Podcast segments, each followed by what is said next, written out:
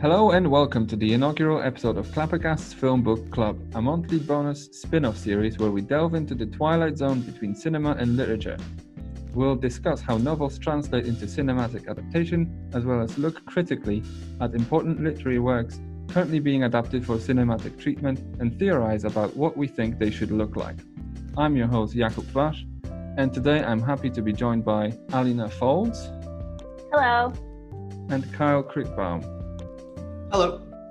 On today's episode, we will be discussing I'm Thinking of Ending Things by Iain Reid and how it relates to its cinematic adaptation that is currently available on Netflix, which was directed and written for the screen by Charlie Kaufman. Now, the book was released in originally in 2016, and um, I don't want to say it garnered critical acclaim. It was quite divisive, but some critics dis- described it as the boldest and most original literary thriller to appear in some time and praised its puzzle box structure and its thematic depth. And then, because as a result of, of that, it was immediately picked up by Netflix with Charlie Kaufman's name almost immediately uh, attached to direct and, and adapted. We've all read the book and we've all seen the film. So, how about we all go round the table and give a, our initial impressions about what we felt about the book. So, how about Alina? You start us off on this. Okay, so I finished the book about two weeks ago, and for the most part, I really enjoyed it. I normally don't like fiction, but it's like now that I'm graduated from university and like have time to read for pleasure, I'm like trying to like get more into it. And this one was definitely like a bizarre one to start with. I really enjoyed the bulk of the book and then it lost me around like the last 50 pages and I, I wonder if like everyone anyone else like feels the same way about that i found the uh, characters quite interesting i enjoyed the uh, the young woman and then but there's also a lot of like character choices that they make that i just like didn't like but they like make sense in like the end once you understand like what the book is going for? So this is the first book that I've read in uh, probably about four years. So I was very curious uh, to see what I thought about it, and for the most part, I really enjoyed it. It does. It makes a couple decisions that I'm not a huge fan of, notably a framing device that they use throughout that I found to be gimmicky and a little too over expository in nature. I'm in the unique position where I watched the movie before reading the majority of the book. So I already kind of had a theory developed about what it was about. So I was surprised to find that the book actually explicitly, for the most part, states what it's about, unlike the film, which is a lot more ambiguous in nature. Uh, I liked I liked the bulk of the book. I do agree that a couple problems start popping up in a, the last fifty pages or so. Maybe actually for me, the last twenty pages or so get a little more. I don't know how to describe it. A little more incoherent, and I think that's on purpose. But also, I have a few issues with it that I'll delve into more later.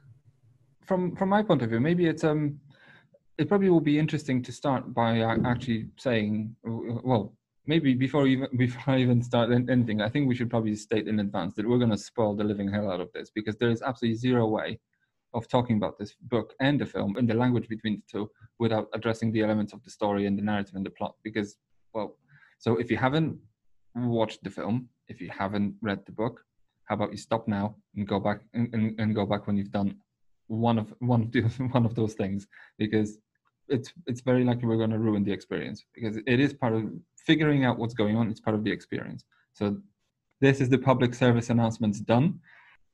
However the story itself kind of presents itself as very as very simple right? It kind of look but but almost immediately kind of just lets you in that something's wrong right?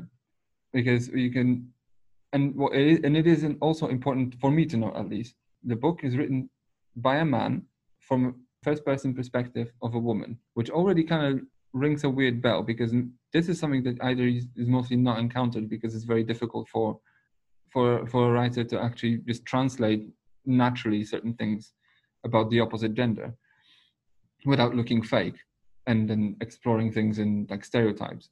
So almost almost immediately you kind of just are led into into thinking that okay well there is a puzzle here that i'm about that i'm being asked to solve because certain certain details are being sort of revealed very slowly and very sort of methodic i mean i don't want to say methodically. They're revealed sort of at prescribed times. The woman gets phone calls from herself. She gets this sort of message that uh, you know about that that kind of is slowly revealed in its entirety over like an, I think a, over an I think a chapter because you, you, we don't even know what the message is.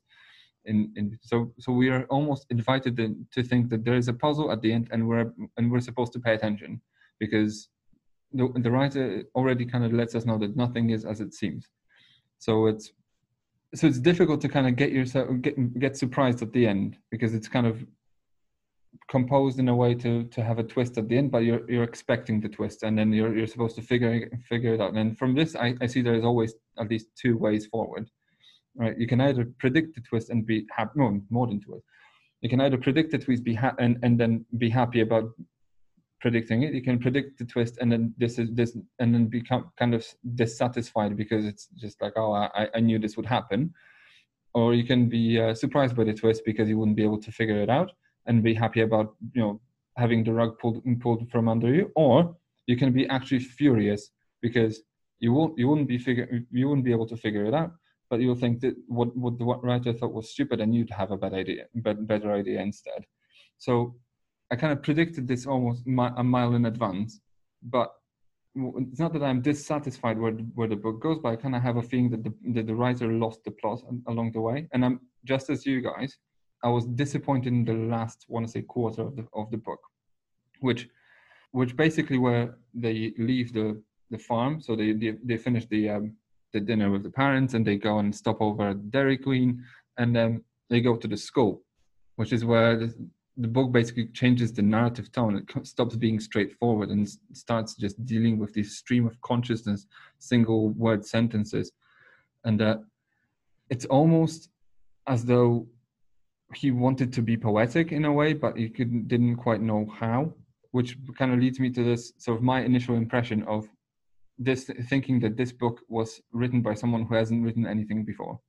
Like I think he was a journalist before, but this this was his first sort of fiction attempt because it kind of looks like it's written by someone who doesn't quite know what they're doing, so that uh, like they're figuring out as they go along and there's and my second sort of piece of like overall criticism i don't know what you feel about this but um i was raised okay when i was younger i was I, when i was reading lots of lots of fiction I, I was kind of looking up to guys like ernest hemingway or faulkner or like steinbeck and people like this. So so the, the early 20th century writers were sort of my my idols. And then these people were raised on reading books. They knew how to verbalize imagery in a way that would engage your imagination right? So they wouldn't just line up adjectives saying oh this the room was dingy and and smelly. They would give you something like a little phrase say the character went down to, down down the stairs and then you know the flickering light of the light bulb did something and then already in your head you you have like with this one sentence in mind you already have the image in, in, in your head. There's this trigger that they use. This guy doesn't do that. He because i think he wasn't raised reading books. He was raised watching television. So the sort of translation between images and words is kind of different to me and kind of looks like like I, I wasn't feeling as I was reading a book and engaging my imagination. I was feeling as though I was being told a story by someone in a pub, especially that it's written in like present tense. So I don't know how you guys felt about this. I definitely agree with you on that. Like there were plenty of points as I was reading the book and the the young woman was being very observational and just like describing her surroundings to the point where I was like reading and I just like wanted to like skip a couple like paragraphs ahead because I get it. I understand what the farmhouse looks like. Like I don't need to like know every single detail of like the farmhouse and I don't understand why that was necessary and why that was like such a part of her character because like again I think like the whole point of books is for you to like fill in like the gaps and like because like the thing about books is like people can like interpret them and like see them in different ways and then the movie adaptation is just like happens to be the way like the director sees it but the way like i'm thinking of ending things is written it's very much this is like the way it is and this is what everything looks like. And it got very very tiresome the more and more the young woman like kept doing that. I agree that that the writer i think he is definitely better at writing dialogue than he is writing the the visual cues and the uh, like the descriptive sequences i think that he does a good job kind of establishing this ominous very unsettling unnerving tone throughout because I did find the book to be quite creepy, just simply the way that it was written. But he does lack, and there were a couple times where I was I was exhausted reading these like two paragraphs of describing how the room is is brightly lit and yeah so I, i'm definitely i definitely agree with you. What i will also probably want to uh, draw attention to is the idea that okay the the idea the author kind of just establishes the puzzle is kind of interesting to me. I mean it's interesting initially and then kind of goes off the rails because there's so many loose ends at the end that are kind of well and of setups that are not being paid off which i which i think uh, and i do agree with with, with basically all, all of your comments and i think this kind of reinforces my statements before on the sort of imagery and, and words because if some the guy is kind of very good at conveying dialogue because that's what that's all we do as as people we speak right? But then interpreting what we see and then writing this down is, is a whole separate sort of like one level removed. And then whenever people were not speaking were not engaged in dialogue he wanted to kind of establish these things. There's this shadowy figure that she sees in, initially right? And that kind of seems to stalk her or there's this raspy voice she hears on the phone and then she thinks it's hers or i mean i actually thought this she was calling herself initially i was thinking she was calling herself from the future or something like this. So that, that but then i quickly kind of cured myself out of this when i noticed certain things about um, at the farm when when she picks up the photograph and she says she says it's her. And then jake says oh no it's me. And i kind of knew what's going on. However well, I have a massive problem with this book because, like, for the first half of it, you can you can you can kind of cherish it, even if I know where or have a good idea of know of of where this is going. You can kind of just look up to okay, well, look forward to these ideas of oh, I want to see what, who the shadowy figure is.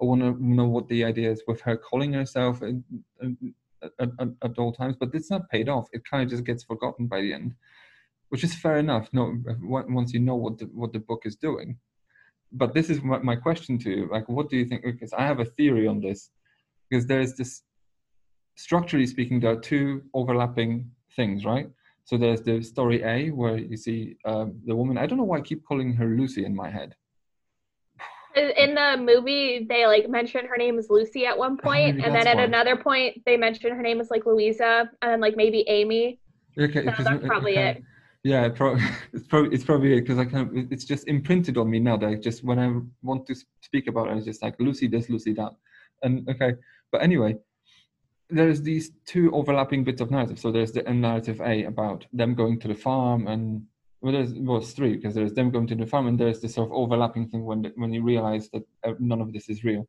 But there's the third one in, when it's fully italicized right? Which which is kind of like uh, like a found footage sort of thing where it's just like an extra comments on, on something that happened in the future and you're, you're about to clue in because these two are going to kind of merge at some point and you'll figure out what happened and you, you'll know what they're talking about because there's these characters talking about this guy who did something you don't know what it is and then by the end you realize and um, my theory is that initially the, the draft didn't have that. All it was was just this sort of trip to the farm. I might be wrong, but I but but hear me out. I, there was this trip to the farm, and then this this trip to the school, and then went completely bonkers, symbolically mad, and then the book ended right because the author wanted to um, maybe maybe he wanted to kind of just uh, leave things a little bit more open to interpretation. Um, and my theory is that he his editor and publisher told them, "We have no idea what's going on in here. This is stupid we you, you need to you need to put something in there so that we so so that we know at the end what at least you what you want this book to be so you just may have written this this thing and inserted this as a piece of the puzzle because at the very end on the last page it actually spells it out what happens. Oh yeah there's this guy he was a janitor and he killed himself. And then oh and then he left and he left a note. And actually it's not a note it's a book. And now that's the book you're holding. And then and he written and, and he's written all of this. So it's almost like he just wrote it as a as a, as a like a like a middle finger to the editor to me. It's like here there's your explanation. Like there's no doubt now. Like you you'll you'll we'll figure it out. I don't i don't know where you stand on this.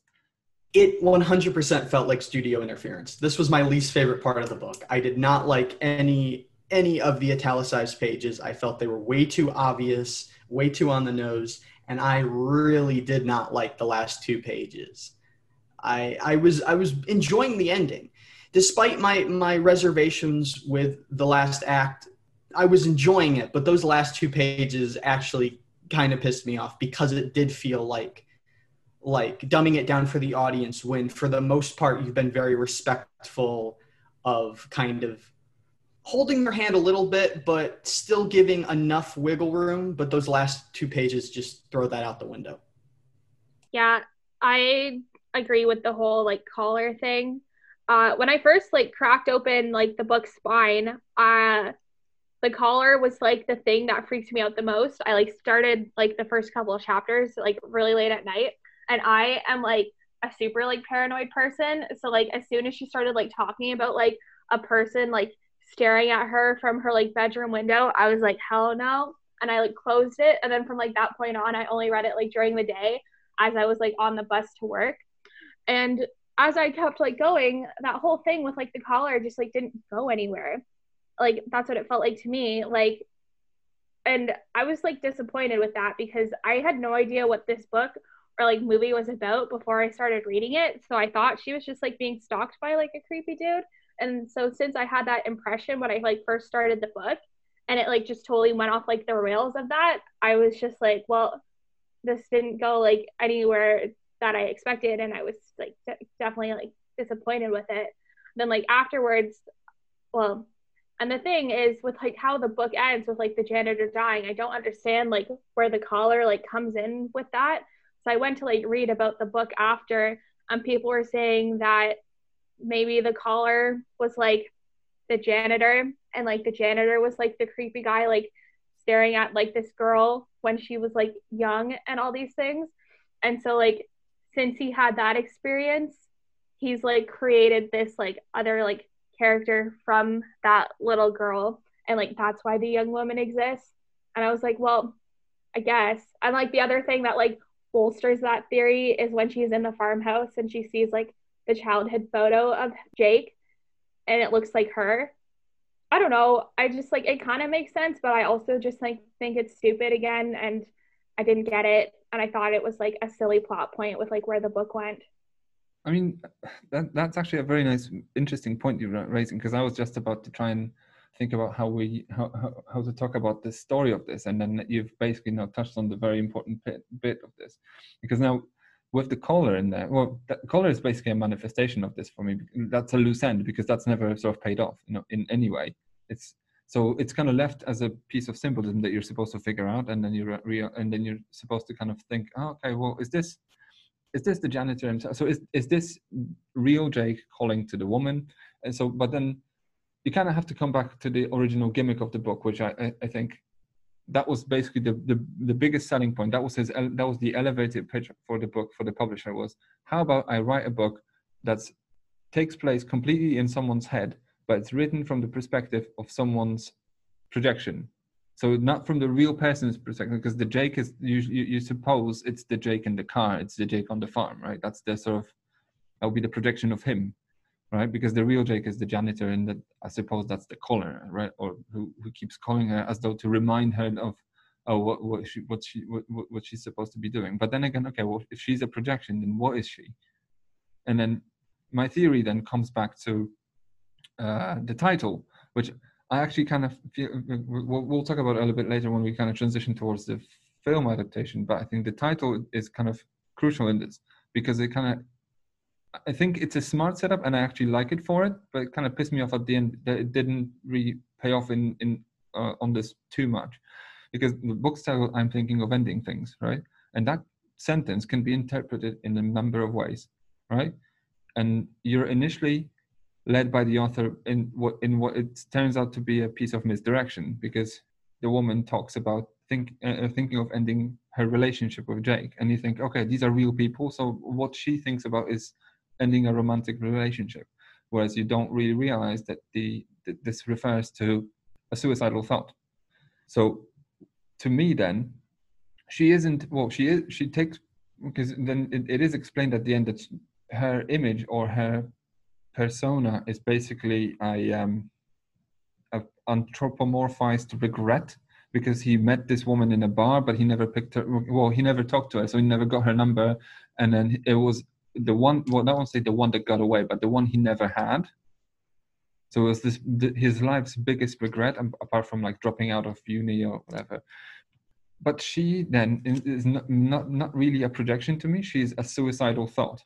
So she is. So if Jake is Jake in the car and on the farm, and his parents are basically his dead parents, and it turns out that they died a long time ago. So it, this is where kind of goes off the rails because if they were just his parents, then you could th- think to yourself that he has had this, these suicidal thoughts that kind of creep up on him like this, and now he just he's trying to save himself. So he's trying to kind of, or well, but then again, since his parents are dead, which actually makes sense now to me. His parents are dead. So what he's doing, he's re- he's introducing his suicidal tendencies to his dead parents as though he's making peace with the decision he's gonna die.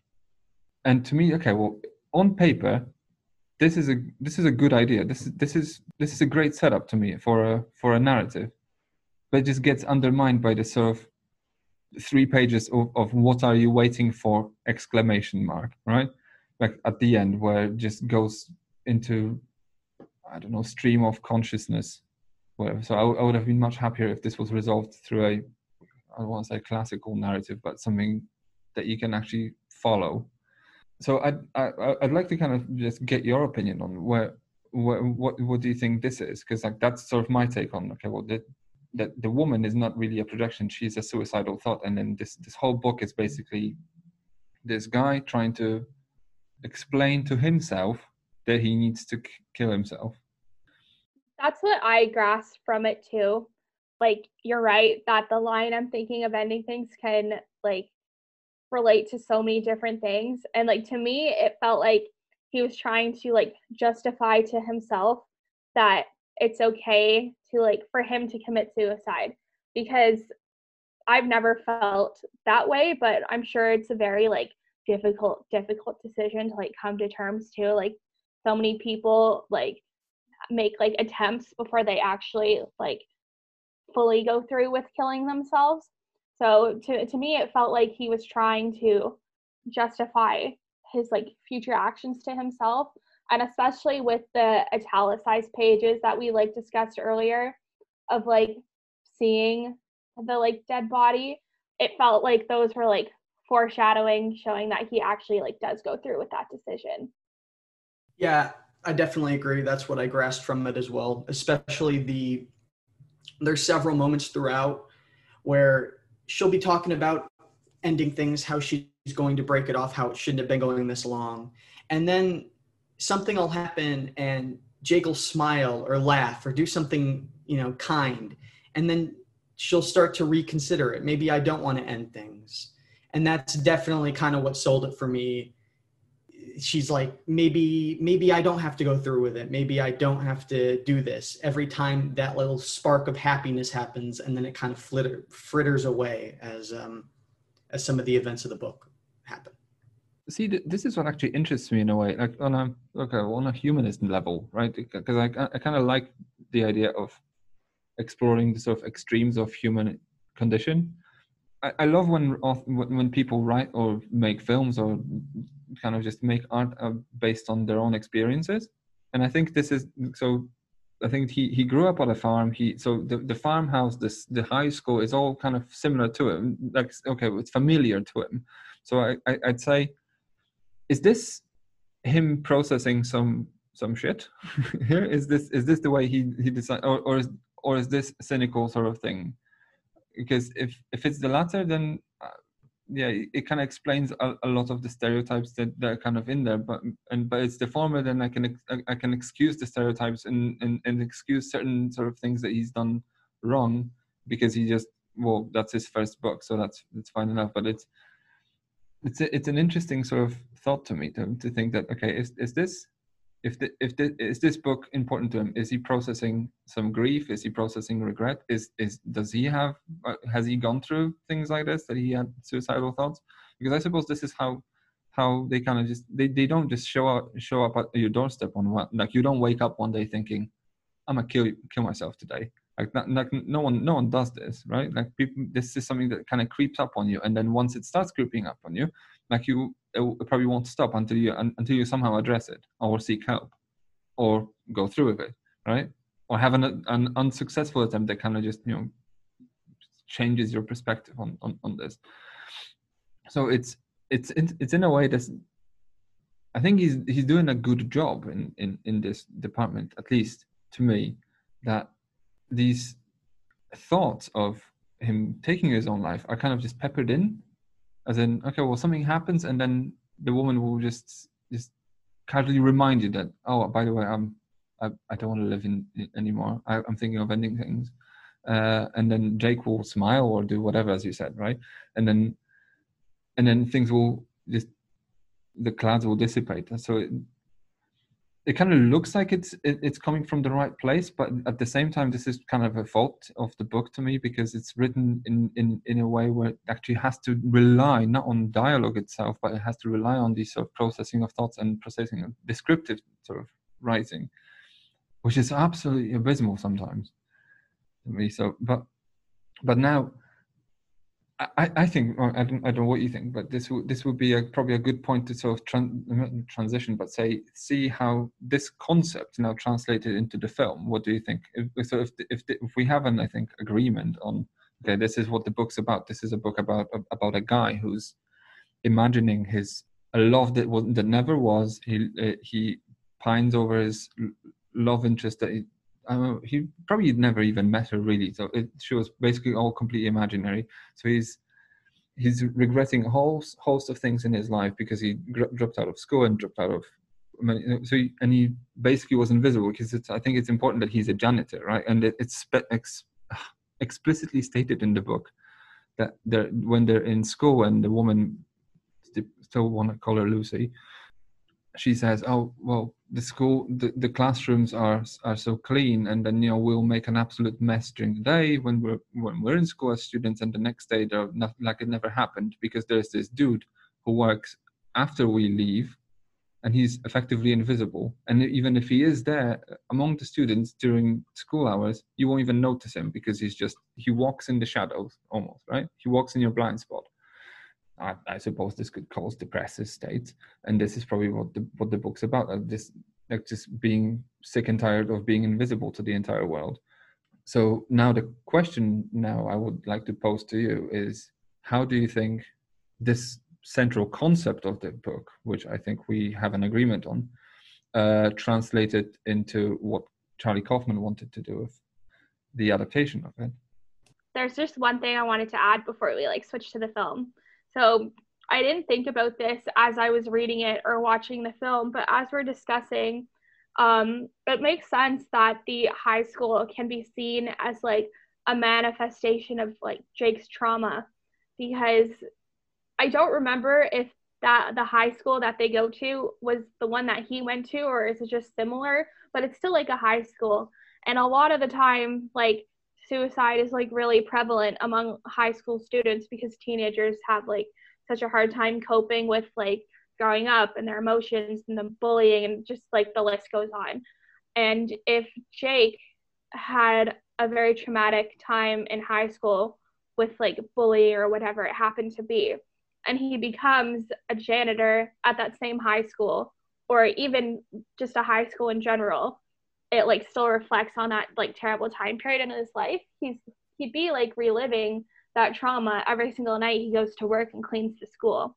So that's like a really interesting thing to think about if that's what the author's intentions were with like jake becoming a janitor at a high school. Yeah that's a really good point. I, I never thought about that. Switching gears a little bit to the to the movie, I, what I love about the movie as an adaptation is that it uses the same general broad plot beats to tell a story with very different themes in a very different way. It's a lot more abstract, it's a lot more existential. It's not as much of a thriller as the back half of of the book becomes. It's a lot more about memory and and how it can kind of distort with time. And the book touches on some of this a little bit, but not nearly to the extent that Charlie Kaufman goes. He goes full existential dread with with the film, and and I really appreciate that that he doesn't just work copy the book page for page, word for word. He does his own thing with the source material while still staying respectful of it. So I just watched the movie like literally just before we started recording, so it's very very fresh in my mind. And as I was watching it, the thing that kept crossing my mind was I wish I hadn't read the book or I wish I hadn't like read the book so close to watching the movie because yes, like Charlie Kaufman like he changes like enough to make it different, but then there's still so much of it that is like very very similar that I was like, well, I just read this, like why do I want to watch this movie? Like there's even like lines of dialogue that from what I remember in my brain are like the exact same thing from the book. And it just like it felt like very like repetitive and derivative for me, but that's that's mostly just because I like wa- read the book and watched the movie like so close together. Uh, for like the movie itself, I liked it a lot less than the book, and even that I didn't even like the book that much. Uh, for me, I was enjoying it up until like about halfway through the farmhouse scene and then like as soon as they leave the farmhouse i was just like um i, I don't really care anymore before i actually go, go completely nuts because i have a feeling that kyle's you're going to be a, kind of alone in here in the camp of praise but so i don't i don't want to kind of spend too much time on this but what i will say is like in gen, in general impressions i think the the film as an adaptation it basically lives and dies on its performances to me all things considered, everything else aside, Jesse Plemons, Jessie Buckley, Toni Collette, and David Thewlis kind of are the, are the core of this. And whenever they're all together in a room, the film is at, at its best, which is basically five minutes around the table. And then it kind of goes into these Michel Gondry sort of projections and just when people start aging differently and whatever. What is the most in- interesting thing about how, how the film treats this to me is where, where these changes are made as in where where Kaufman looked at the book and said, "I'm I'm I'm I'm going to change this. This is I have a better idea for this." And for the most part, he's actually changing things that are shit in the book. As in the entire ending, he just took out and then and then just put something else in. How, however, in in doing so, and uh, and also he just okay, so oh, there's a, a lot of loose threads in here, like the caller and she calls herself once or twice in the in, in the film and it's almost not paid attention to it which is a big part of the first half of the book the figuring out of why is she getting calls for from herself? Who's this who's this person calling her? What's going on? There's this mystery in here which is completely disposed of in the film right? Like there's it doesn't matter who, who calls her. It's just an afterthought and in, in in in effect it's kind of a device to kind of let you in on a se- on a secret in air quotes that this is all in someone's head because Kaufman doesn't really hide this. Like there's these details like the scratches on the door change placings um, when collette leaves the room and then comes back in she's wearing slightly different clothes and then sometimes they'll, they'll just have hand great well, they, they got there are different stages of their lives. You immediately realize that this is like at least at the very least you can figure out this is a dream. I'm not supposed to take anything seriously in 30 minutes and like all hell breaks loose like people are on like death beds and in hospital beds in the in the living room. So you you know this is not real. But he makes a strategic decision of taking the entire ending of the stream of consciousness Halloween sort of slasher sort of chase in a school and replaces it with this amalgamation of pop cultural references from like you know, Beautiful Mind and uh, Oklahoma and My Fair Lady and as though to kind of just re- make you like, okay comfort you in the idea that like we're what we are is a sum of our sort of experiences and some of our um, our the things that we consume.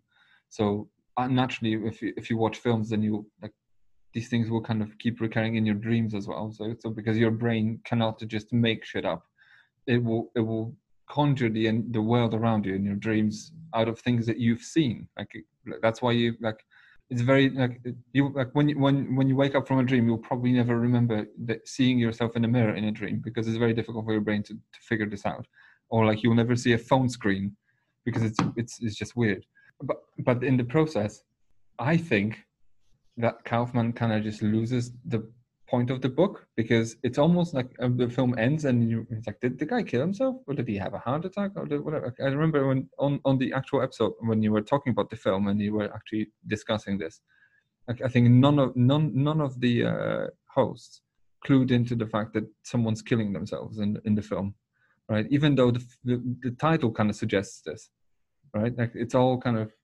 almost forgotten because kaufman to me was too busy making these sweeping visual statements that are meant to be highly symbolic and you kind of forgot that oh yeah the, the book was supposed to have a point and you just took took it out. I thought out of all the things that kaufman decided to change that he didn't like get rid of the caller thing because like the book it doesn't really go anywhere in the movie as well. And there's the first time it gets introduced it's right after um, the young woman and Jake are talking about some poet, and they're like, "Oh, this poet wrote a bunch of poems for his like love, Lucy," and then Jake is like, "Oh, just like you." So like, okay, the girl is named Lucy, and then immediately she like gets a phone call, and then we see it's Lucy calling, and I was like, I understand that this is like oh snooty pretentious movie but how stupid do you think i am like you couldn't like wait a bit to like see that the phone call was from Lucy, you had to like put it like right together just so I would like really, really get it. I felt insulted and I didn't like that. yeah, I got I definitely got the sense that he was killing himself at the end at that car scene. I guess I didn't uh, state it on the podcast, but I did get that sense. Although I I do see how it could be kind of confusing as it also seems like he's having a heart attack or or stroke or something in the car. But yeah, I, I like all the changes that he made. And I, I like that it all contributes to his theme and kind of how this janitor has Alzheimer's or dementia and he's kind of everything from his life is kind of twisting and bending and, and all kind of intertwining so people will change the the young woman in the film, her name will change, her clothes will change, her profession will change. It, it just kind of it it's him tackling memory and only the way that Charlie Kaufman would. And that's why I love that ending, the love the pop culture references that were important to Jake throughout his life, the Oklahoma number. It just it all worked for me. See, I don't see the, the dementia thing actually. To, to, me the uh, sort of the, the bending sort of the, the sort of okay, well, reality bending things and things kind of swapping in and out like david Thewlis is kind of just walking in uh, an old man and walking out a young man. These are sort of part of the deal to me. This is a part of the the shtick of presenting the world who that that's a dream. So it's uh, think about okay if you haven't seen being john malkovich or um eternal sunshine of the spotless mind. That's basically what he's what he's always done and, in that's that's that's his toolbox. That's what he's always dealing with. So he's he's what he's doing in here to me is basically just taking the uh, puzzle of the book and removing it. And then what he's he, he basically as you alina said like okay well he, he's kind of patronizing you in a way. He's saying look i want you to get this now because well it, it makes you feel a little bit stupid if you if if, if you don't but then it, it kind of makes you feel condescended when, when but because I, I know I know what you're doing.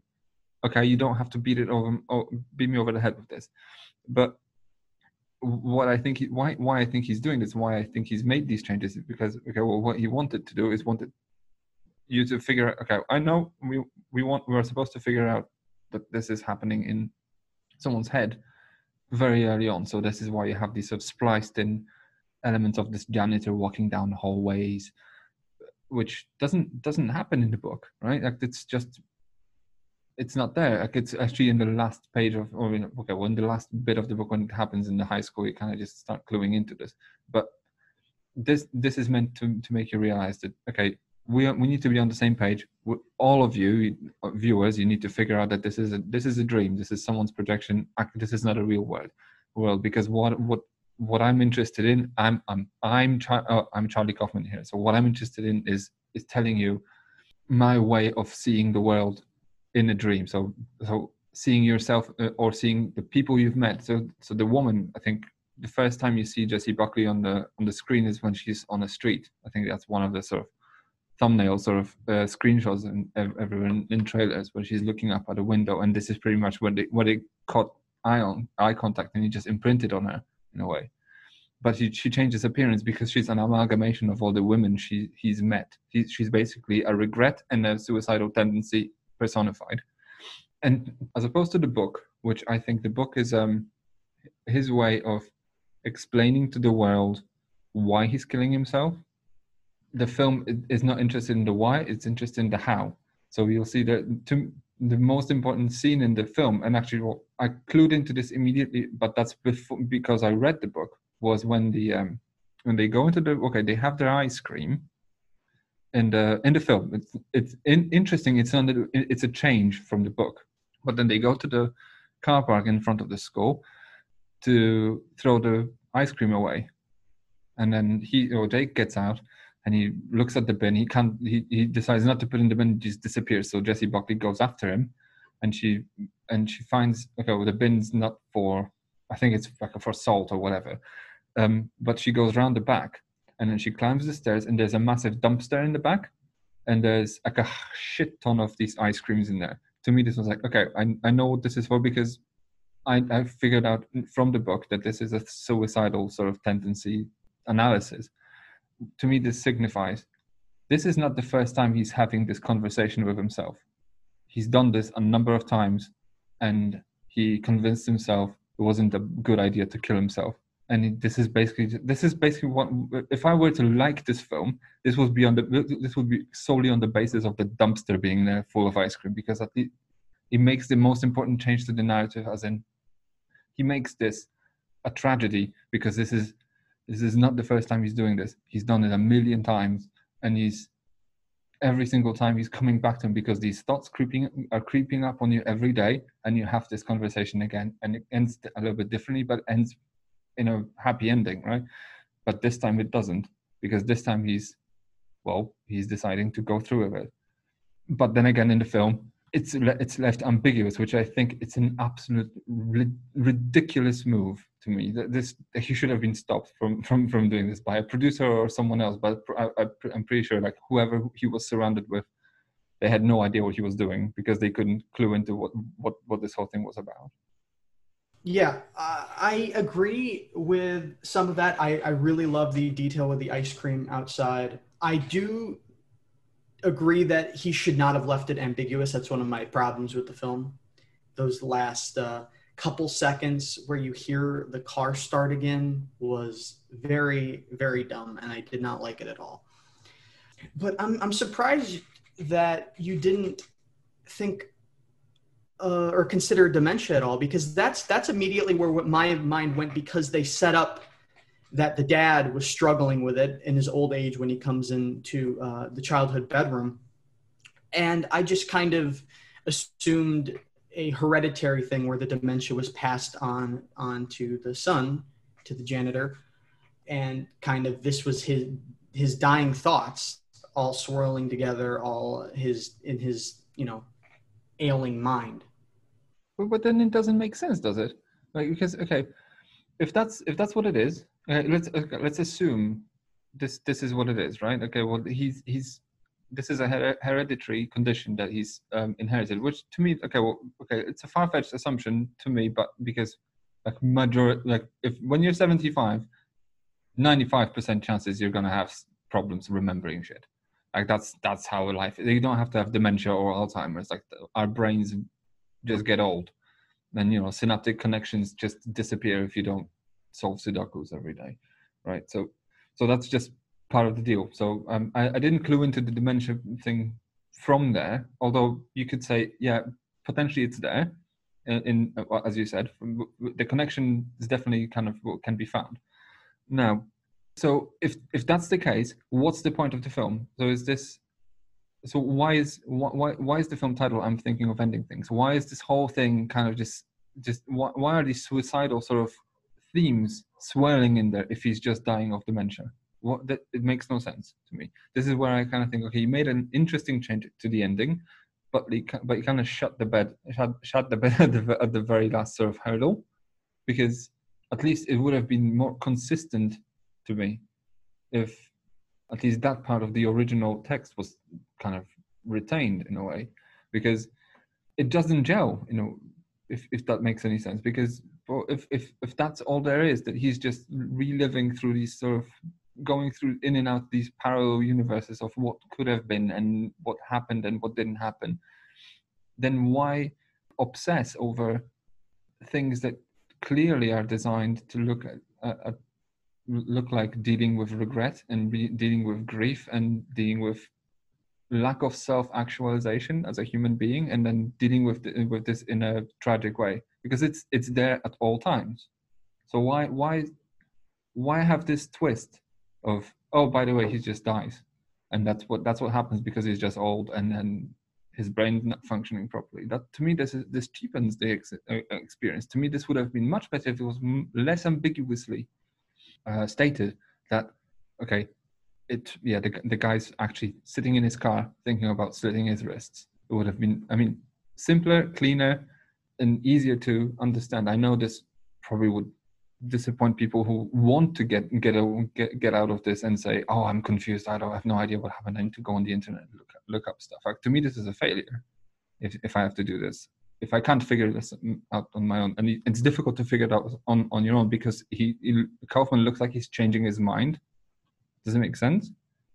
I think that does make sense. Like I think if I hadn't like read the book, like even though there is changes, I don't think I would have like understood the movie. Movies like this are not really my thing anyway. I don't really enjoy like pretentious open-ended movies where like I have to like like same thing when we talked about like she dies tomorrow on like the original podcast like i had like such a hard time with that because i was like oh, this just makes me feel stupid so if i hadn't read the book i think i would have felt the same way about the movie just because it is so ambiguous and i didn't like think that it was a dementia thing at all uh i think it was like suicide like still came across but again like I think if I hadn't read the book, I would have been one of those people like Googling, like, what happened? I don't understand what happened in this movie. I feel silly. Yeah, I'm because I'm in the interesting position where I watched the movie before reading the book. I can't say I understood all of the movie. I, I understood the the basic structure. I understood what it was going for, but I, I missed some of the the smaller details. But I still I still got the gist of of everything.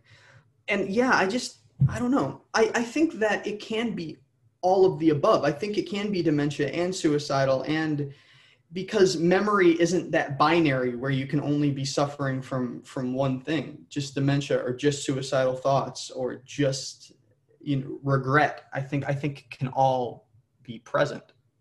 No one says you can't have dementia and want to kill yourself.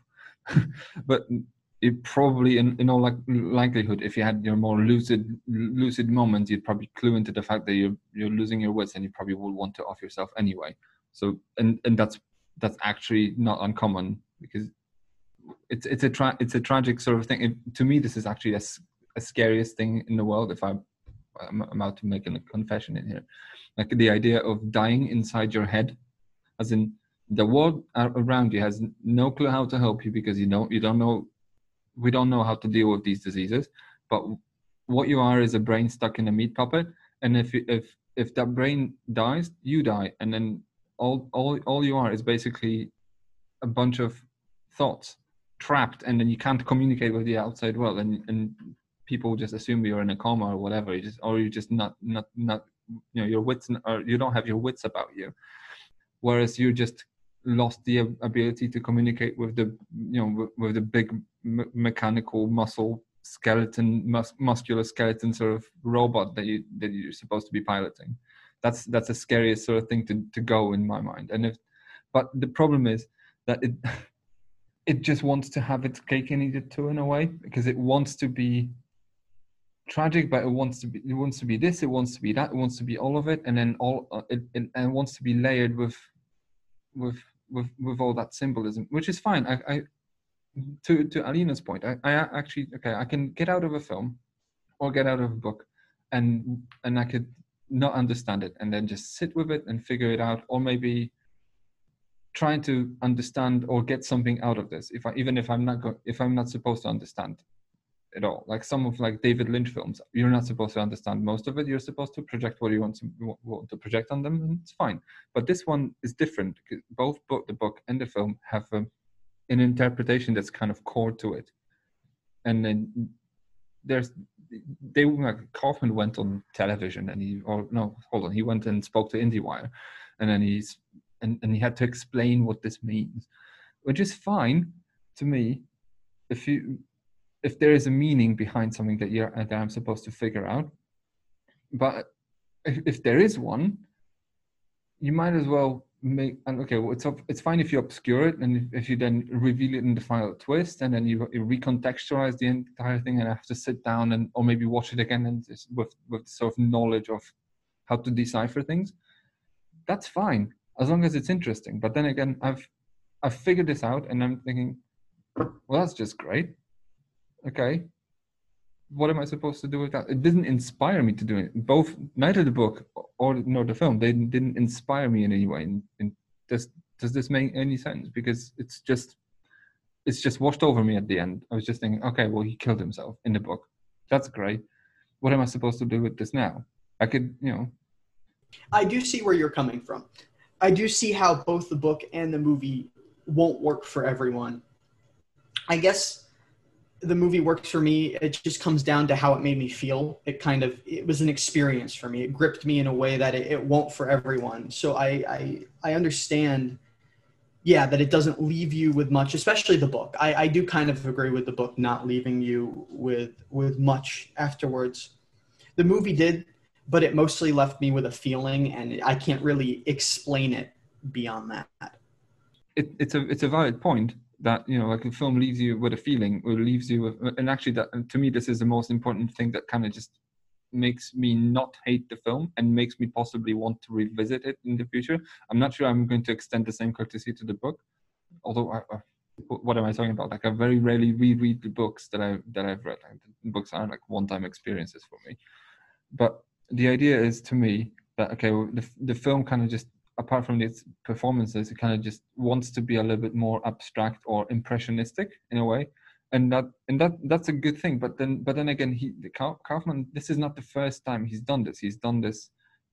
Like all of his written work is basically assembled this way, and his directorial work, from ones I've seen, because I haven't seen Synecdoche in New York. I've seen Anomalisa, and Anomalisa is basically dealing with a, sim- a, similar sort of thing. So it's okay for me that, that filmmakers gravitating to the same sort of obsessions and demons because everyone does that. Everyone every single filmmaker essentially makes the same film all over again because that's they, they have their own obsessions by which they're driven. And that's fine. That's that's part of the experience.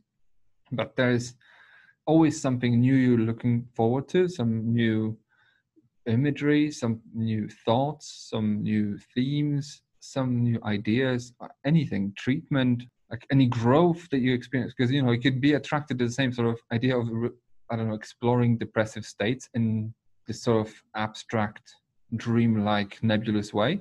But then as these films films progress as the guy kind of gets older as a filmmaker and and and then understands more things about life you can see there's progress in, in, in or there's change in how he sees the world. And that's interesting to me. But now it kind of looks like it's plateaued in a way, and it's just like okay, well, as a as an adaptation, it's an interesting adaptation. But as a Charlie Kaufman film, I'm disappointed in a way that it's um it's not okay. I've seen all this before. He's not done done anything too new with with what he had, and um, in fact, he actually almost because when I was writing my review for Clapper on this and on Letterboxd because I've never written more than two and a half thousand words on stuff I don't like, and that was probably the first time.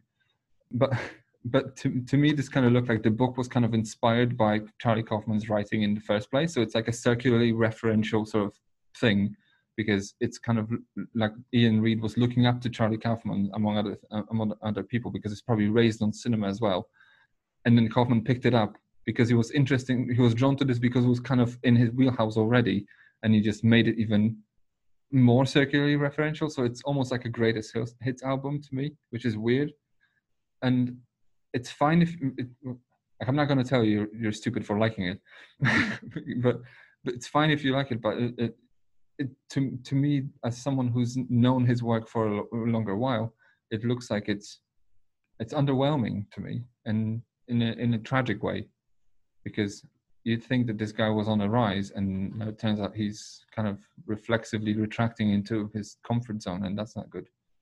I, I'm different than Yaka because I've the only other like Charlie Kaufman see, movie that I've seen is Eternal Sunshine of the Spotless Mind. That's the only one I haven't seen. Uh, being John Malkovich or Anomalisa or any of the others. So for me, I can't really like compare it like against his other, his other films because I don't really like know them because I've only watched one, so I don't like have a proper grasp on him as director. But they if I didn't like hear such good things about his earlier films, this movie would make me like want to not bother watching all the other ones. And like I still will because you guys are saying that like being John Malkovich and all those are like excellent films. So I still will. But if I didn't have you guys in my ears like twittering saying like his his earlier movies are great, I feel like based on this I'd be like, oh, I, he's not somebody I'm interested in. Since we're since you've now just said that oh you're not re, uh, you're not sure if you're interested in Charlie Kaufman as a filmmaker, are you interested in Iain Reid as an author? Not really, honestly. Like it, it's not that he's a bad writer. Uh, like I did enjoy it. It's mostly just because I don't like fiction. So if another book of his came out, I probably wouldn't read it unless I was like forced to for an episode of like Film Book Club. Kyle?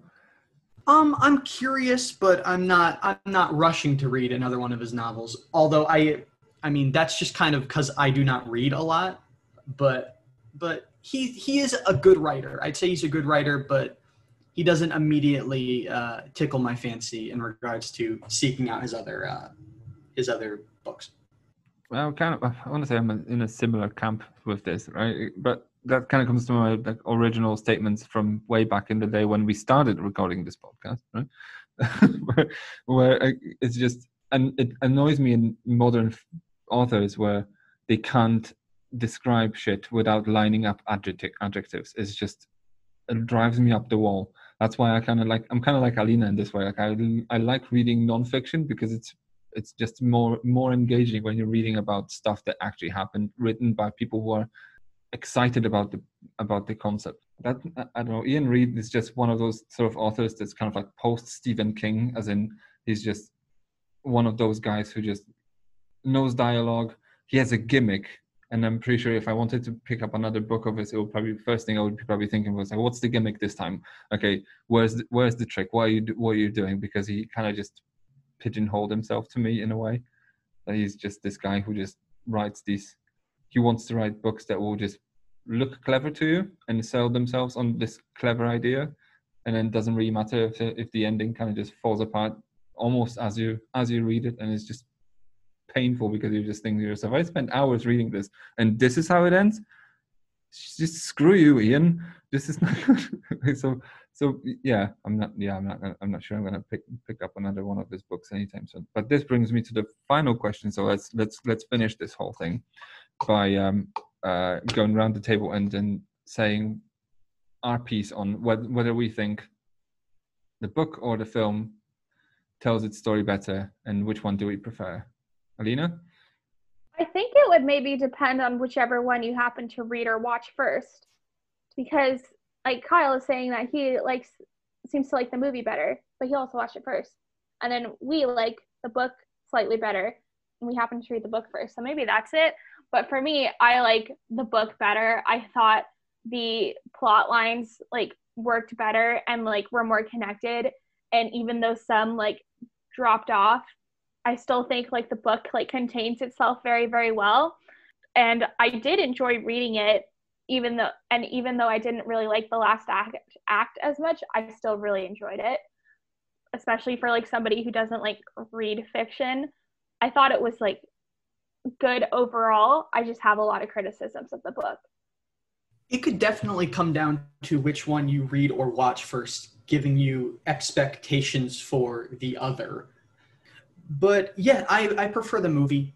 I enjoy the book. I like it. It kind of lost me when it started to over explain things. And I just, I appreciate that the film has an interpretability to it. Uh, a, there's, you can kind of fit it into several different interpretations. It leaves itself more ambiguous.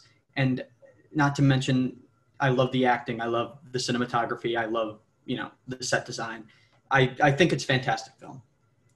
I, think that, yeah, there's, there's definitely a good logic behind this idea of uh, whichever you, you, you come across first, this, the one you, this is the one you probably like, you will end up liking better spe- specifically because of what the most important thing about both of them are is which is the idea of figuring out what the hell's happening. The the second the second one you will watch or read will be already pre-informed and i suppose this is but if you try, if i'm tried if i tried to um, disconnect all of this i think this is where i kind of fall into the book camp as opposed to the film camp because warts and all stupid ending and then the fact that he doesn't know how to write descriptive uh, bits of, uh, of, of prose, I wasn't bored by the th- by the book, whereas I was bored by the film, and that's to me this is this is where I kind of just stand because I was intrigued even by even though these loose threads pissed me off in the end, I was kind of intrigued by the sort of ominous puzzle and then these things that were just happening to the woman in trying to figure this out. This actually kept me going along, whereas the film treated this almost as if as if it was unnecessary, and I think that was a mistake. So I think I'm I'm with you, Alina, on the on the on the on the book camp here, which brings us to an end of this inaugural episode of Clappercast Film Book Club. So where can we find everyone on social media? Alina? I'm Alina Falds on Twitter and Letterboxd. And Kyle? You can find me on Twitter and Letterboxd at Kyle Krieghbaum. That's K R I E G H B A U M. And I'm Jakub Flash, and you can find me at Talk About Film on Twitter and then at, on Letterboxd as Ravik, or just if you just search my name, Jakub Flash. And you can also find the latest releases of film and television reviewed at www.clapperltd.co.uk and find our social links on Clapper at Facebook and at Clapper Ltd on Twitter and on Letterboxd. Make sure to rate, subscribe, or follow us to be notified when the next episode comes out. Thank you all for listening, and check back next month when we will be taking a closer look at Rumaan Alam's Leave This World Behind, a hot off the press dystopian deconstruction of societal anxieties, race, and class. It is currently being adapted into a Netflix original film by Sam Esmail of Mr. Robot fame, starring Julia Roberts and Denzel Washington. So join us to hear us discuss the, the, novel and scratch our heads as to how it will translate into the language of cinema. And as always, make sure to listen to the regular episodes of Clappercast as well. Goodbye. To celebrate our one year anniversary over at Clapper, we have commissioned over a dozen horror clothing designs ranging from Midsommar, Hereditary, Get Out, Raw, and classic characters, new and old, that can be found on Bonfire. You can find a link in the description below. Thank you for listening.